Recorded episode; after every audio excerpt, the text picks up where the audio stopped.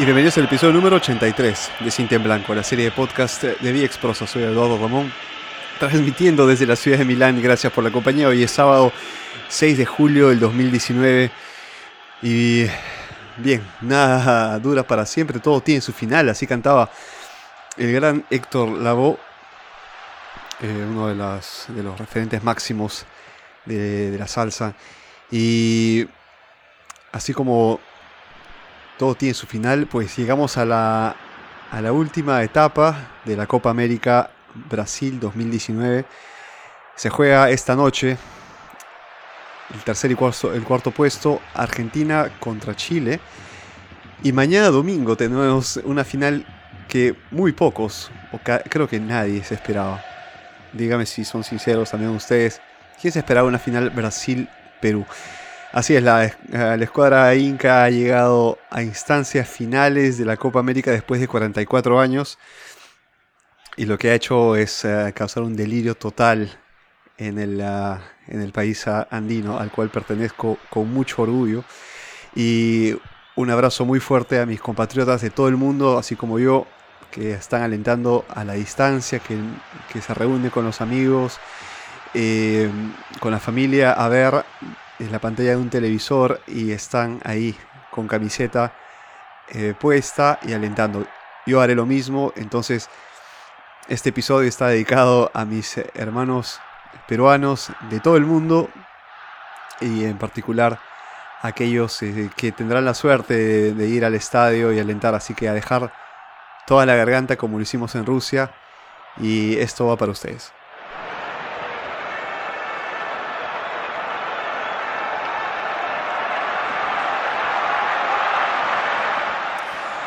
Una locura, ha sido una locura lo que se ha vivido en estas semanas es la Copa América del VAR, podremos llamarla, ¿no? Primera vez que se implementa esta tecnología en, la, en una competición de, Copa América y ya lo hemos visto en acción durante el Mundial y también este, durante la, la Champions. Esto ha sido ya eh, probado y tiene mucho, mucho que mejorar. Todavía es una tecnología que si bien consigue hacer un partido más justo, lleva a mi punto de vista muchos retrasos que puede llevar a una mm, desconcentración del equipo, sea quien esté en ventaja o quien esté en desventaja, pero esto enfría mucho el, partido. He visto que han habido pausas muy, eh, muy extensas para la resolución de una jugada y para, bueno, para marcar la falta o descartarla. Esto ha hecho a que, que partidos que con 7 o 6 minutos extras para recuperar, que bueno, en media creo que son, en promedio son 3 o 4 minutos. Esto ha hecho que casi se duplique el tiempo y, y bueno, este, tiene mucho que mejorar el VAR. Creo que está, ha llegado para quedarse porque hace del juego también más limpio. Ha evitado eh, las eh, clásicas criolladas de los delanteros en el, en el área, los piscinazos, los llamados piscinazos, ha ayudado a resolver también eh, manos voluntarias o no dentro del área, faltas que han podido terminar en gol por un tiro libre, penales, tarjetas amarillas o rojas. En fin, este, el VAR está, está dando mucho que hablar porque han determinado también partidos. Eh, recordemos solo Venezuela que tuvo tres eh, este, goles anulados por, uh, por VAR en contra, ¿no? Eh, lo mismo Perú contra Uruguay. Si no hubiera terminado 3 a 0, si no fuera por el VAR. Creo que dos de tres, dos de esas tres han sido, han sido tan tan sutiles las, las, fuera de juego que eh, creo que sin la ayuda de la tecnología el árbitro y el juez de línea hubieran dicho gol. Y bueno, en la televisión uno lo ve en cámara lenta, pero en un partido de fútbol todo ocurre en segundos, entonces es mucho más difícil poder determinar y, y, y ver si es que con los ojos humanos se han podido detectar faltas o fuera de juego. Y así, bueno, así hemos llegado, así el Perú ha llegado a las instancias finales.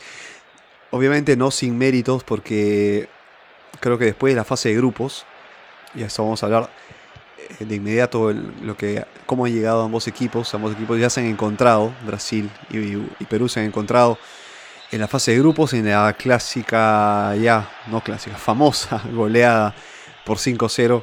Algo que me cuesta mucho recordar porque ha sido un resultado muy, muy fuerte, muy doloroso. Yo no estaba en Milán ese, ese día, estaba de, vacaciones em, en, la, en la playa y con el celular mirando el partido, siguiendo, siguiendo el partido en directo. Y pues este fue un duro golpe. No, este creo que no, no, voy a volver a hacer. Para sufrir, si son vacaciones, uno se tiene que desconectar completamente. No se los recomiendo, pero bueno, cuando se es hincha de fútbol y pasan estos eventos, eh, bueno, esto nos toca, ¿no? Hay buenas y bajas, no siempre tenemos todas las de ganar.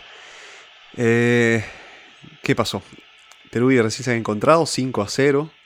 Brasil pasa como primero del grupo, de su grupo, el grupo A.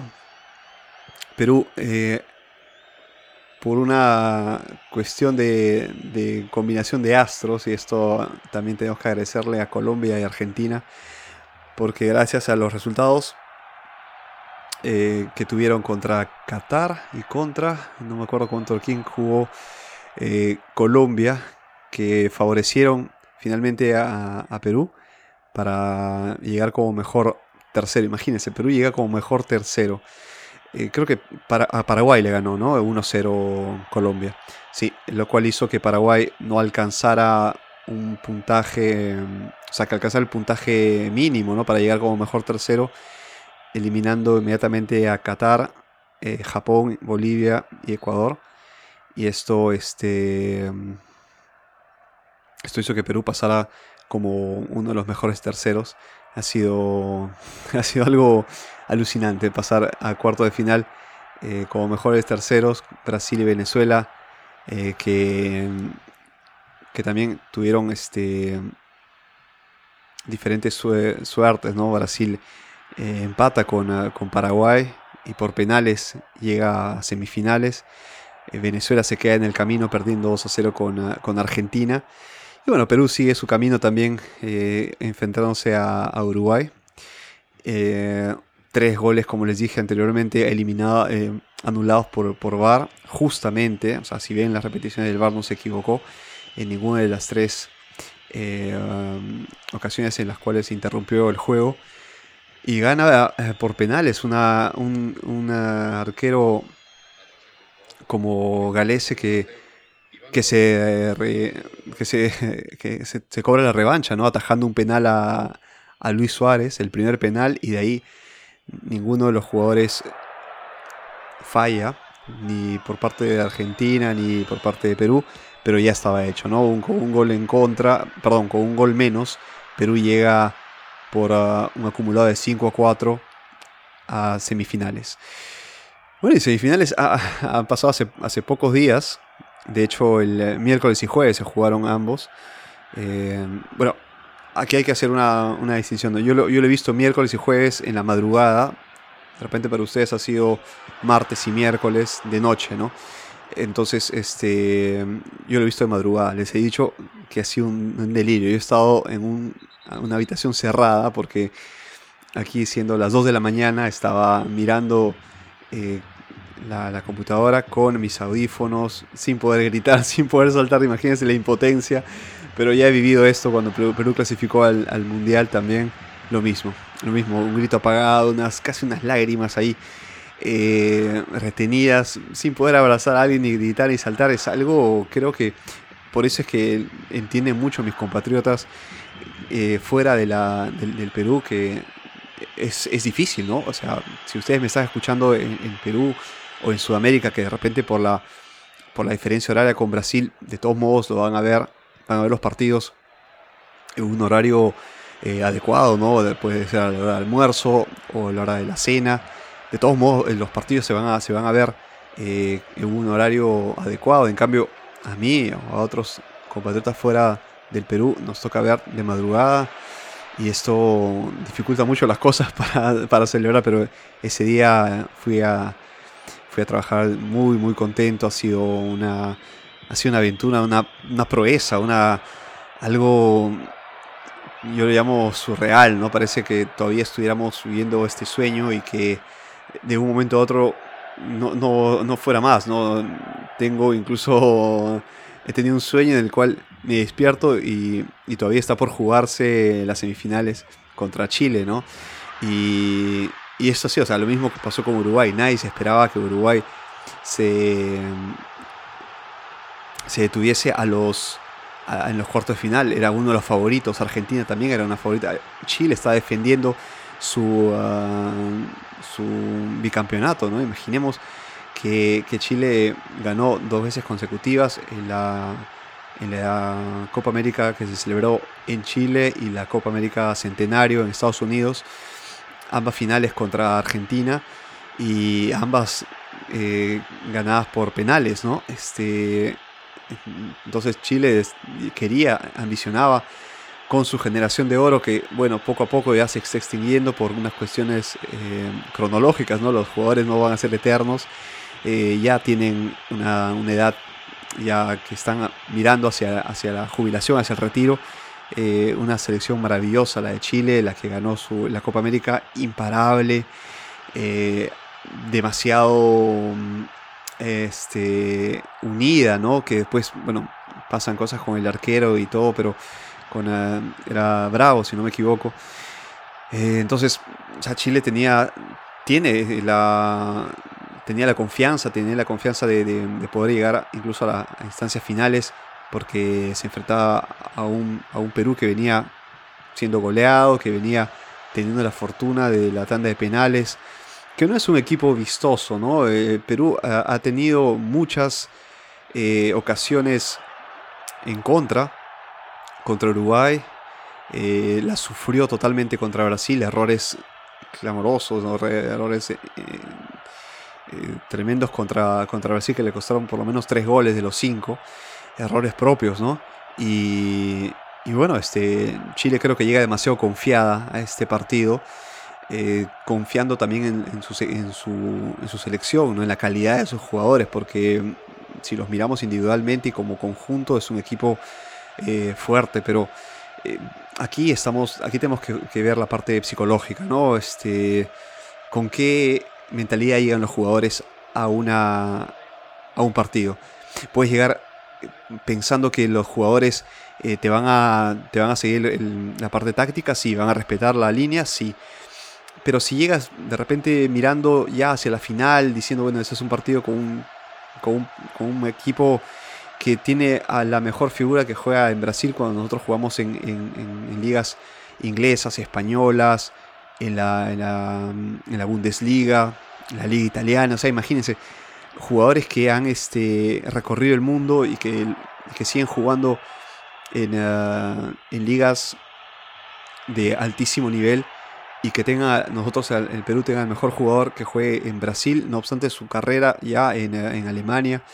Eh, no, no, es lo mismo, ¿no? Son jugadores que, este, que han visto, han ganado, han ganado muchos campeonatos eh, locales e internacionales, entonces esto creo que te da una excesiva confianza, ¿no? De, poder enfrentar a un equipo que en la carta, en el papel, es, este, es, más débil que tú, ¿no? Pero ¿qué pasó con Perú? Hay algo ahí que les digo, ¿no? Factor psicológico. Tú has tenido 5-0 abajo y has tenido que reponerte contra, contra Uruguay. Lo hiciste porque tu arquero atajó un penal a, Suárez. Llegaste de menos a más. Tú dices, bueno, peor que eso no me puede ir, ¿no?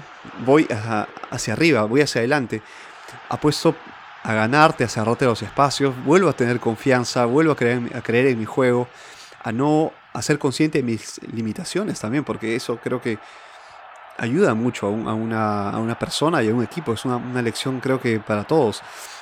El ser consciente de las limitaciones y poder afrontar cualquier reto eh, consciente de ellos, ¿no?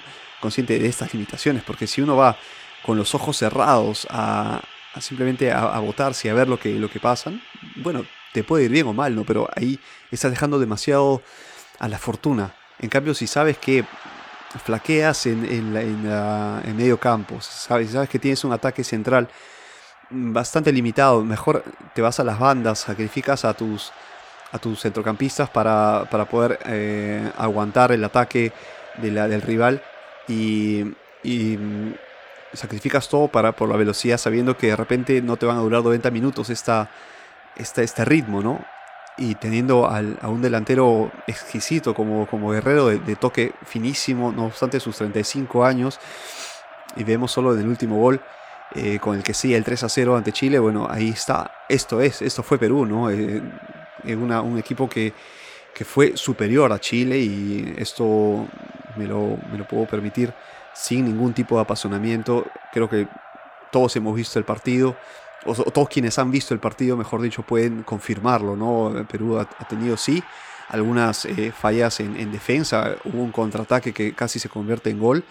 Eh, el penal pudo haber sido convertido si, si, Edu Vargas hubiera sido menos arrogante y, no haya hecho esa, esa, no haya picado la pelota ante Gallese, que estuvo muy atento y detuvo el balón. O sea, ese partido hubiera terminado tranquilamente 3 a 2. Eh, sí, eh, también el, arquero no hubiera cometido el error de salir en el segundo gol de Perú. Hubiera sido de repente un partido incluso parejo, pero a lo que voy es, el fútbol no está hecho de, de, merecer, de merecimientos, ¿no?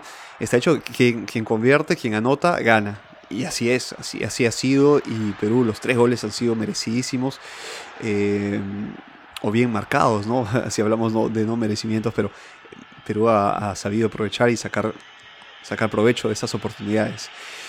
Por el otro lado, ¿qué pasó en Argentina? Argentina tiene el problema de.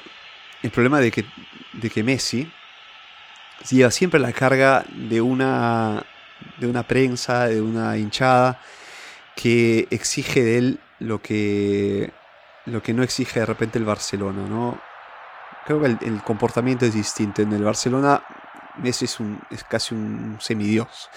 Es un jugador que es eh, idolatrado, nunca ha sido pifeado, nunca ha tenido unas, este, una hinchada en contra, ¿no?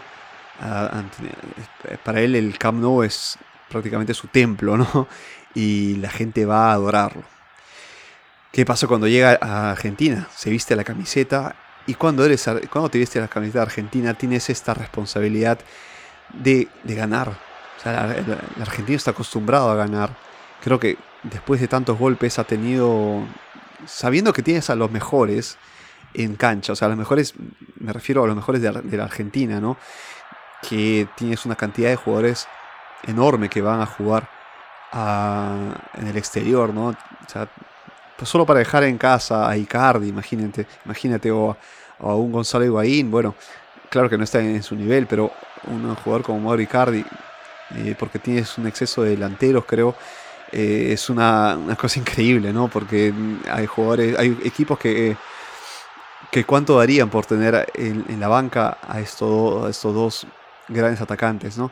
Y bueno, tienes a, jugadores que están en el, de nuevo en el papel eh, con toda la ventaja, pero en conjunto no, no arma, no construye. Y Messi que siente toda esta presión, que siente de repente demasiado peso encima, eh, no llega a ser el, Messi de Barcelona. Y también los hinchas no ayudan y tampoco la prensa es demasiado crítica con ellos. Yo digo, este, pocos equipos llegan siendo dos veces subcampeonas de, América, subcampeona del mundo. O sea, que, tanto le podemos pedir a, Argentina, ¿no? Que está siempre ahí, o sea, siempre llegando arriba, arriba. O sea, está bien, falla en las finales, de repente falla en esto, pero son equipos que, que consiguen llegar a instancias finales, ¿no? Este. Mm, mm, ¿Por qué darle, quitarle esto, estos méritos a los chicos ¿no? que, que han conseguido mucho? Sé que podrían darlo todo, son equipos que, se forman para campeonar, pero si tienen bajones eh, es parte del juego, ¿no?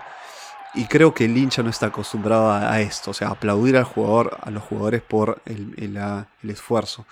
Y, están solo nublados o cegados por, una, por un hambre de, de victoria que cualquier resultado va, a tener sus, observaciones. Si es bueno, porque tuvimos suerte. Si es malo, porque eres malísimo. Entonces, este castigo constante hacia la dirigencia, hacia los equipos, no, ayuda, ¿no? Hay que, Creo que eh, es lo mismo que pasó con, Perú cuando antes de clasificara al Mundial, ¿no? Habían riñas entre, entre hinchas, entre dirigentes, entre comando técnico, entre, entre los jugadores. Entraban, salía uno, eh, los, los este, entrenadores escuchaban demasiado a la prensa, formaban el equipo que quería la prensa. Cuando no salían bien las cosas, entonces la prensa se ponía en contra. En fin, era. Yo creo que cuando uno quiere formar una. hacer un proyecto de equipo, tienes que hacerlo. Eh, cerrándote una especie de burbuja y mirando hacia lo que es el proyecto de equipo con tus expertos, ¿no? Si escuchas demasiado a la gente, escuchas demasiado a la prensa, entonces te van a manipular por todos lados. No es como escuchar una manada de, expertos que de expertos y experiencia no tienen nada, ¿no? Y esto, o sea, los opinionistas, los comentaristas, los, los famosos expertos, es muy fácil hacer la guerra desde el, escritorio, como bien decía mi abuelo, eh, o general de escritorio, ¿no? Tienes que, tienes que luchar. Si no has luchado, si no, tienes heridas de guerra, no tienes por qué permitirte eh, cómodamente sentado en tu escritorio eh, planear batallas. Entonces es lo que ha pasado con, con, Argentina. Brasil le ganó 2 a 0, llega a la final un Brasil bastante contundente, un Brasil que, este, con excepción de, de, de, quién fue, de Paraguay y Venezuela, siempre ha anotado, o sea, Brasil, le gana en su camino, o sea, el, debut 3 a 0 contra Bolivia, eh, después eh, le toca empatar a cero con Venezuela.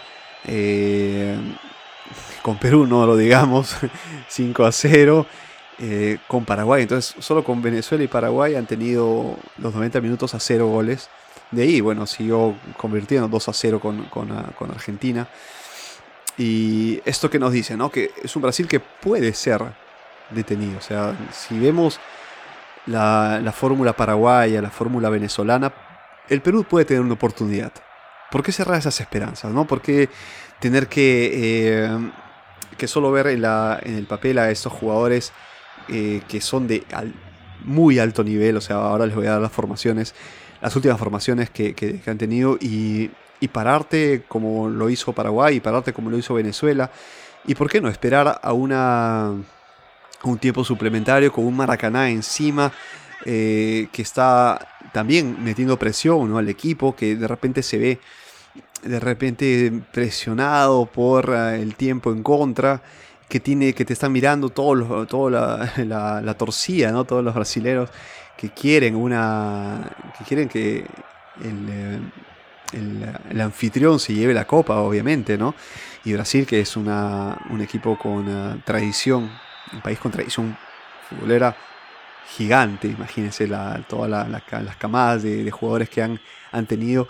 Han, superado ya, creo, el tiempo de, transición. ¿Se acuerdan que de Brasil tuvo una, un periodo bastante mm, oscuro, ¿no? Solo recordemos el 7 a 1 contra, contra Alemania. Eh, entonces, puede ser, todo puede ser posible. Este domingo 7 en el Maracaná se citan 78.838 espectadores para ver la final Brasil-Perú. No puedo creer que pueda decir Perú en, el, final. Ambos equipos han formado con 4-2-3-1. Eh, eh, Brasil lo ha hecho con, con Allison, que de hecho tiene la. Tiene la, este, la puerta, el arco imbatido, ¿no? No, no, ha sufrido ningún gol hasta ahora. O sea, Allison podría apuntar a ser el mejor arquero de esta Copa América y recibir el. No sé si es el guante de oro, ¿cómo se llama el, premio, al mejor, al mejor arquero? Pero es, un gran candidato. Y, de la otra parte también les voy a decir por qué eh, Gallese apunta a hacerlo, ¿no? Este, 4-2-3-1 les dije, Allison, Dani Alves, Marquinhos, Thiago Silva, Alexandro en defensa. Al centro tenemos a Arthur, Casemiro, Gabriel Jesus, Coutinho, Everton y arriba a Firmino eh, como el atacante, el atacante único ahí. Con la ayuda de Gabriel Jesus eh, creo que hacen una, dupla exquisita de, ataque.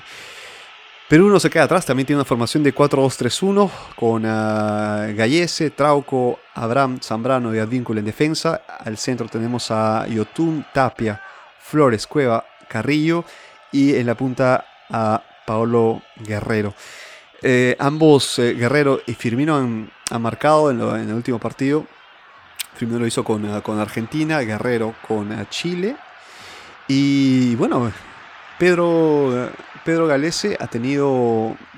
¿Cuántas atajadas de penal? Ha tenido tres atajadas. Ha atajado un penal a, a Brasil para evitar el 6 a 0. Ha atajado el penal decisivo contra Luis Suárez para llegar a semifinales y ha atajado un penal a Chile para llegar a la final. Bueno, ya estábamos en final, pero porque era faltaba creo un minuto, dos minutos para que termine el partido. Y le tapa el, penal a um, Edu Vargas, que por, uh, por canchero, como les podrían decir los argentinos, este, por sobrado, creo que podrían decir los peruanos, este, paga, paga esta, esta arrogancia, ¿no? Y le cuesta un 3 a 0, porque un 3 a 1 es distinto, porque ya al menos tienes el gol que, que, poco te quita este estar a cero, ¿no? A cero goles, estar seco, es que te han, te han pasado por encima, ¿no? El cambio el 1 ya cambia mentalmente la, la, cifra, cuando la ves, ves un gol al menos dices, bueno, este, te hice un gol, ¿no? Pero a cero es, es, difícil. Entonces 3 a 0, que el subcampeón, el subcampeón, perdón, el bicampeón de América se vaya, se vaya a, disputar el tercer y cuarto puesto, ya lo dice mucho, ¿no? Y, nada, entonces este, mucha suerte a, ambos equipos, a Brasil y a Perú. Eh, si estás en el milagro, yo no, no, tengo idea qué cosa voy a hacer. no me atrevo a hacer apuestas porque creo que esto podría dar mala suerte, así que yo no voy a jugar ningún tipo de apuestas. Creo que quien apostó una, de repente ni, siquiera ha sido el 1% a Perú en final, o sea, ya inviten un poco, invítame a cenar, inviten a cenar a los amigos, porque eh, yo creo que un poco de dinero tienes que tener a estas instancias, ¿no? En estas instancias, pero eh, así es, así es el fútbol, señores. Es impredecible, ha sido una Copa América, como les dije, del, del VAR, ha sido una Copa América que ha tenido muchas sorpresas y que veremos si hay un maracanazo en, ah, en Brasil. Ha sido todo por hoy. Que, que gane el mejor. Esta noche Argentina y, y Chile. Bueno, creo que es un partido de trámite. creo que a nadie le gusta disputar el tercer y cuarto puesto. Aunque Perú ha llegado ya dos veces al tercer puesto. Pero todos quieren ser campeones. Obviamente, quien no, no, este es inevitable. Pero bueno, es un partido que de todos modos va a ser muy bueno ver, de ver. Y creo que Brasil, perdón, Argentina eh, va a llegar como tercero de América y Chile termina pues este como cuarto de esta Copa América. Eh, no va a ser un consuelo para nada para Argentina. Eh, como les dije anteriormente, Argentina busca siempre el máximo, estar en el top, estar ahí en el primer lugar. Y un tercer lugar no es para nada alentador. Pero ¿saben qué? Creo que por tercera vez llegar como segundo hubiera sido un golpe anímico, pero atroz. O sea, es como si se te quemara el pastel en las, puertas del horno, ¿no? Algo así creo que es la frase. O sea, llegar tres veces, o sea, cuatro si consideramos el mundial. Eh, ahí, ahí que estás a punto de, ¿no? de obtenerlo y, nada, no obtienes el título es un golpe anímico muy duro. Entonces creo que el tercer puesto eh, ayuda, ayuda de todos modos. Ok, amigos, que ha sido todo por hoy. Espero que les haya gustado el podcast de esta semana. Qué Copa América, ¿eh? Nos encontramos entonces el próximo viernes en una edición más de Cinta Blanco. Sigan mis redes sociales como eh, Vía Exprosa y el Twitter directo de Cinta Blanco es arroba Cinta Blanco. Compartan este programa si les ha gustado. Nos encontramos entonces en... Ah, otra edición más de Cinta Blanco. Un abrazo muy fuerte amigos y a disfrutar del fútbol. Chao, chao.